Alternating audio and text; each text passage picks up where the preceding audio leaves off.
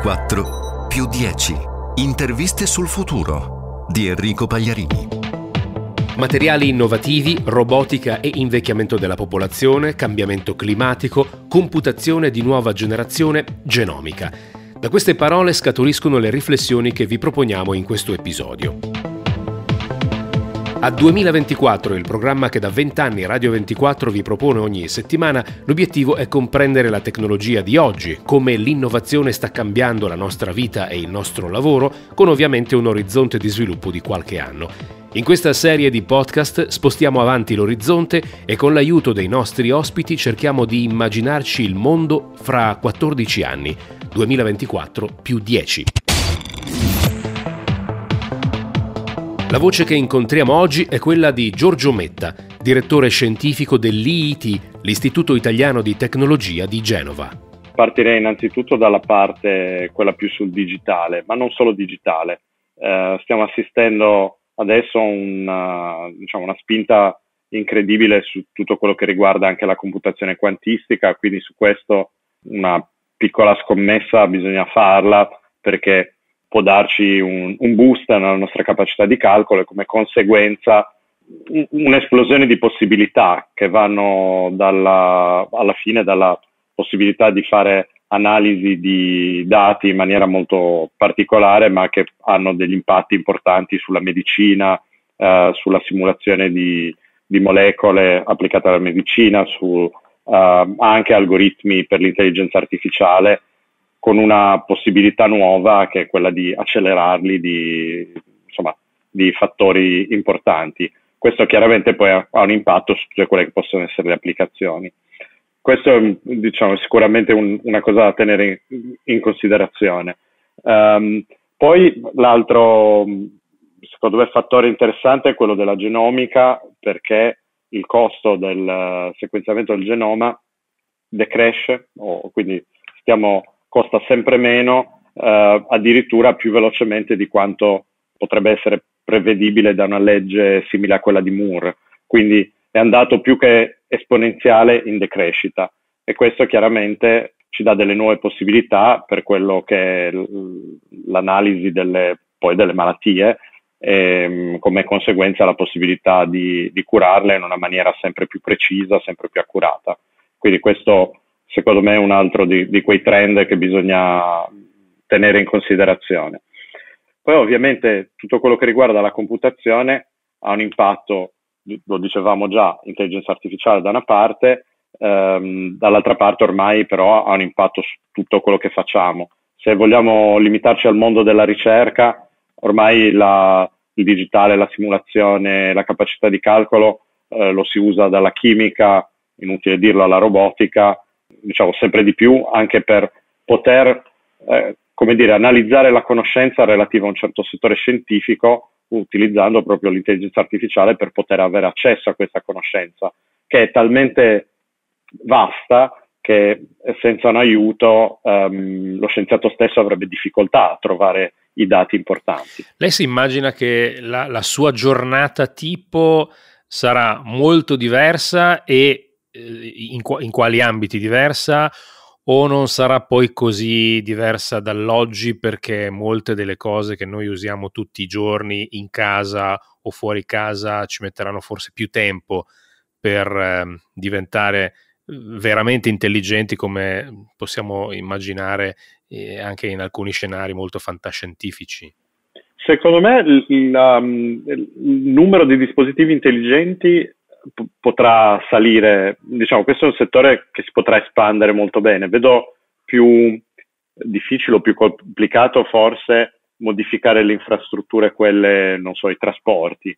Ecco, lì spostare o cambiare in maniera importante queste infrastrutture in tempi eh, tutto sommato brevi eh, è molto molto difficile, c'è un costo enorme, quindi anche la mia casa non me l'aspetto diversissima, invece mi aspetto di avere tanti dispositivi in più, uh, dispositivi più intelligenti, dispositivi uh, con i quali io mi potrò connettere, accedere alle informazioni. Ecco, l'accesso alle informazioni sarà uh, veloce, sarà secondo me molto più strutturato, eh, avrò più facilità a trovare quello che mi serve. questo chiaramente mi aiuterà nel mio lavoro come scienziato, ma in generale nel lavoro di chiunque, eh, poi alla fine avere l'accesso alle informazioni è una cosa fondamentale. Quindi questo, ehm, secondo me, come dire, dobbiamo vedere un mondo simile a quello attuale, ma con una presenza di dispositivi molto più importante rispetto a quella di oggi. L'analisi di grandi quantità di dati ci viene spesso detto che serva anche per fare previsioni. Dal punto di vista delle previsioni, e non parlo di quelle più famose, quelle del, del tempo atmosferico, parlo di previsioni anche sulle scelte che dobbiamo fare nella nostra vita.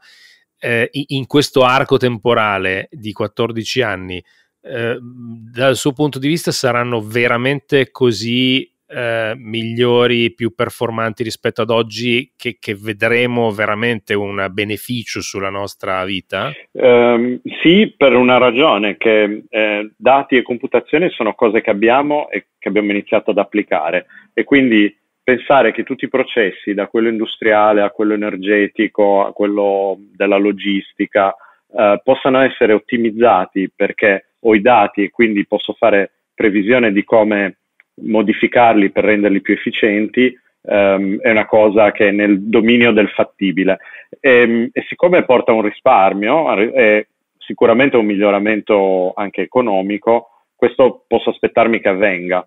E, um, ci sono tante ricerche in questa direzione per applicare proprio la capacità di analisi e la capacità avere, eh, che abbiamo adesso di avere accesso ai dati proprio per la costruzione di modelli. E ripeto, i modelli possono essere ehm, quelli più semplici, ma anche modelli molto molto articolati che tengono conto proprio del, di dati distribuiti su aree geografiche anche piuttosto estese. Per esempio sul settore dell'energia sono cominciate a fare simulazioni che prevedono l'analisi energetica dell'intero continente europeo, quindi sapere che se produco da una parte e trasporto in un certo modo posso essere efficiente se lo faccio in certi, in certi modi e, o sapere prima dove devo costruire, per esempio, le eh, fonti energetiche aggiuntive per eh, rispondere alla domanda. Tutto questo posso fare in maniera, diciamo, avendo i dati alla mano, avendo i modelli alla mano. Parliamo di, di, di, robot e di robotica in generale, non eh, focalizzandoci solo sul eh, robot che molte persone si, si, immaginano umanoide, insomma parliamo di sistemi automatici in generale. Eh, ecco, in, in quel campo cosa possiamo aspettarci? Perché se guardiamo agli ultimi decenni abbiamo visto sicuramente dei grandissimi sviluppi, ma forse più lenti rispetto alle promesse o comunque più lenti rispetto a quello che molti si, si immaginavano. Eh, da, da, qui a 14 anni cosa potrebbe succedere? Io mi aspetto mh, applicazioni mirate, potrebbe esserci qualcosa che effettivamente nasce in questo arco temporale il che vuol dire non aspettiamoci veramente il robot della fantascienza, quello tutto fare che posso prendere e spostare da un compito all'altro, il robot impara e lo fa comunque bene. Um, però posso, mi aspetto delle applicazioni mirate in alcuni settori, ehm, ovviamente con molta probabilità quello industriale per una, diciamo, una produzione ancora più flessibile e quindi poi più economica, um, però anche delle applicazioni domestiche. Quindi non è impensabile immaginare un po' più di automazione anche se vogliamo in casa oppure nel campo dell'assistenza um, o nel campo, se vogliamo, della micrologistica in settori dove al momento il costo non, ancora non è così uh, diciamo, abbastanza uh, contenuto da consentire una diffusione su larga scala di questo tipo di robotica. Quindi immagino tutto il settore della micrologistica che può essere però declinato in ambienti diversi, quindi andiamo dall'ospedale all'azienda, quindi non solo il magazzino automatizzato, ma invece una serie di applicazioni dove il robot magari interagisce anche con l'essere umano. Queste sono applicazioni che sono alla portata della tecnologia di oggi e di quella che svilupperemo nei prossimi anni. 14 anni potrebbe essere un tempo sufficiente per far diventare queste cose possibili dei prodotti e quindi in ultima analisi vederle un po' nella vita di tutti i giorni. Se parliamo di materiali, che è un, un tema su cui un ambito di ricerca su cui l'IIT è, è, è molto attivo e ha eh, espresso sicuramente dei, dei, risultati interessanti, ecco, qu- quali sono eh, i trend più interessanti e dove potremo vedere cambiamenti sostanziali nell'uso dei materiali innovativi?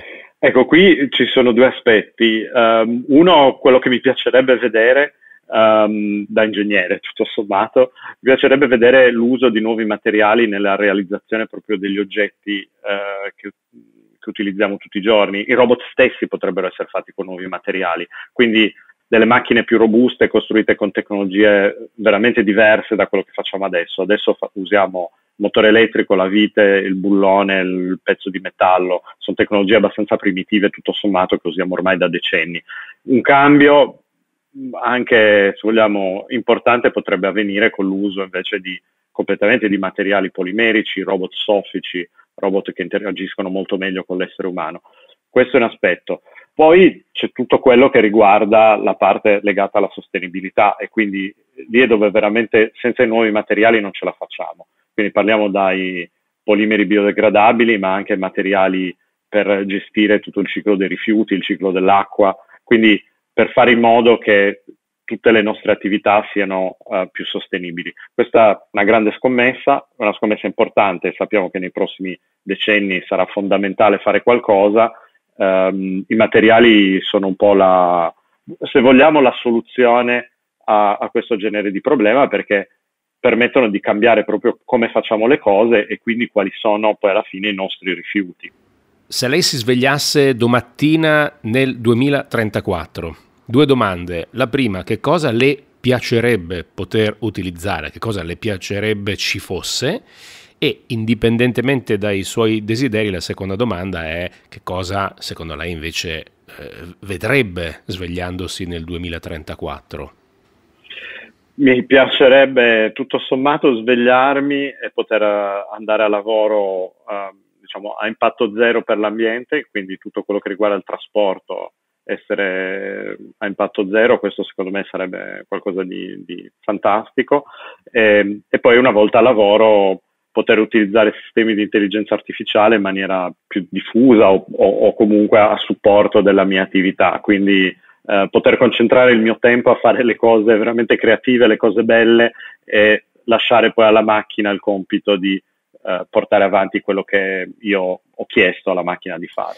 Lei ha detto andare al lavoro, quindi il lavoro è una componente importante della, della, sua vita, quindi secondo lei andremo al lavoro, non rimarremo a casa, almeno per quelli che possono o potranno eh, fare il lavoro da qualsiasi parte del mondo? Eh, nel mio lavoro c'è una componente importantissima di contatto sociale che un po' avviene in maniera anche a volte casuale, non programmata. Ecco, questa parte ehm, secondo me è difficile da sostituire. In questo periodo l'abbiamo fatto, però non è perfetto, manca ancora qualcosa. È, un po' il contatto casuale, quello non programmato. Um, noi in questo momento siamo in grado di organizzare meeting, quindi se organizziamo il meeting poi possiamo uh, chiaramente lo portiamo a termine, però magari l'idea non viene esattamente in quel contesto del meeting, l'idea innovativa viene davanti alla macchinetta del caffè piuttosto che pranzando insieme, in situazioni che non possiamo prevedere. Ecco, questo secondo me è una componente che dobbiamo ancora avere. Poi chiaramente per chi fa ricerca ci sono dei laboratori che costano talmente tanto che non, non posso portarmi in casa, non posso remotizzare, per cui mi aspetto ancora una necessità di recarsi poi nel, nei laboratori e poter utilizzare questo genere di macchine. Tornando alla robotica, eh, lei pensa che eh, in questi 14 anni vedremo degli impatti significativi e di che tipo sull'occupazione? Um, allora, è un argomento complicato. Um, chiaramente la robotica può avere un impatto sull'occupazione. Um, in prima battuta, quello che sta cercando di fare adesso è, se vogliamo, uno spostamento del lavoratore dalla situazione più, diciamo, più stressante dal punto di vista fisico, più pericolosa, quindi usare la robotica per distanziare chi lavora rispetto a dove deve essere eseguito il lavoro. E questo chiaramente ha dei vantaggi dal punto di vista poi della salute alla fine. Sull'impatto che potrebbe avere, qui è un po' il solito dibattito tra insomma, chi dice che la robotica potrebbe dover spostare dei lavoratori, però teniamo anche in considerazione, almeno per quello che riguarda vogliamo, il mondo occidentale, che c'è un invecchiamento generale della popolazione per cui potrebbe essere necessario in realtà avere dei robot per sopperire o per mantenere una popolazione che poi è sempre più anziana. Quindi lei non è preoccupato, mi sembra di capire, cioè c'è più un lato positivo di questo eh, trend? No, non sono preoccupato, perché c'è un lato positivo, come dicevo prima, che è il supporto proprio al lavoro e quindi l'abbattimento della fatica e poi da alcune statistiche potrebbe essere che ehm, avremo necessità di una quantità di robot tale per sopperire a questo invecchiamento della popolazione che diciamo è una strada obbligata di fatto, dobbiamo avere i robot perché altrimenti non riusciamo uh, neanche a produrre quello che produciamo oggi, tutti diciamo, gli strumenti, gli oggetti, la, ma anche il cibo stesso che in questo momento produciamo con tanto lavoro umano. Ecco, siccome la popolazione sarà invecchiata ma in maniera veramente impressionante, è chiaro che bisogna trovare un qualche tipo di sostituto. Se pensiamo al cambiamento climatico, il 2034 è una data in cui dovrebbe essere già eh, accaduto qualcosa per cercare di limitarlo. Lei cosa pensa che accadrà? Ma io mh, mm, ho una speranza, perché chiaramente è difficile da, da prevedere, che mh, mm, proprio questo momento del, del, Covid ci dia uno slancio per uh, investire o per agire uh, per quanto riguarda il cambiamento climatico. Le tecnologie di cui par- parlavo prima non sono le sole, certamente poi c'è tutto il problema del ciclo del, dell'energia, della produzione, del, dello storage, poi del, dell'uso dell'energia affinché sia uh, diciamo, priva del, delle conseguenze della CO2, quindi uh, che è un, un tema um, enorme.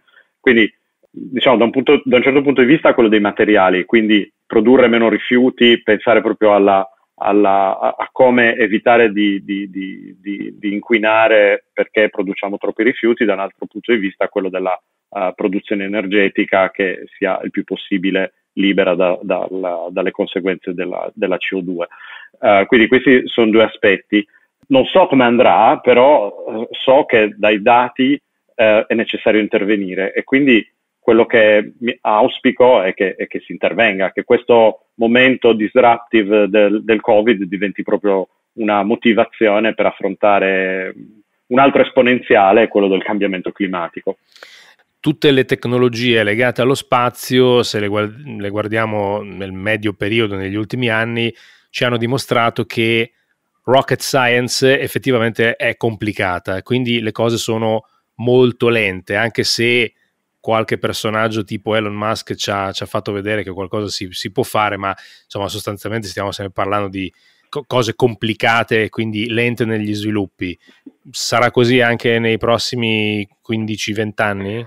Penso di sì perché sono veramente tecnologie difficili. Difficili non nella, nella teoria, nella, nella base teorica, ma nella loro implementazione pratica. Chiaramente poi dipende da quello che vogliamo fare, se vogliamo mandare dei robot eh, o dei sistemi automatici nello spazio uh, è un po' più semplice, se vogliamo mandare degli esseri umani con tutto quello che richiede mantenerli in vita, ovviamente il supporto diciamo, alle, alle funzioni biologiche, stiamo parlando di, di macchine complesse, grandi, um, molto molto costose, per cui non lo so, non mi, non mi aspetto delle cose um, sconvolgenti in questo arco temporale può darsi che qualcosa in più si faccia, ma non è detto che mh, si vada avanti sui programmi diciamo un po' pubblicizzati da Elon Musk, ma anche dalla NASA, i programmi per Marte. Sono molto affascinanti, sono cose bellissime, eh, però è, è, chiaro che poi diciamo, si scontrano anche con un problema economico. La voce che avete ascoltato è quella di Giorgio Metta. Io sono Enrico Pagliarini, la parte tecnica è affidata ad Andrea Roccabella Grazie come sempre per la vostra attenzione, scrivetemi a 2024.radio24.it in attesa della prossima puntata di 2024 più 10.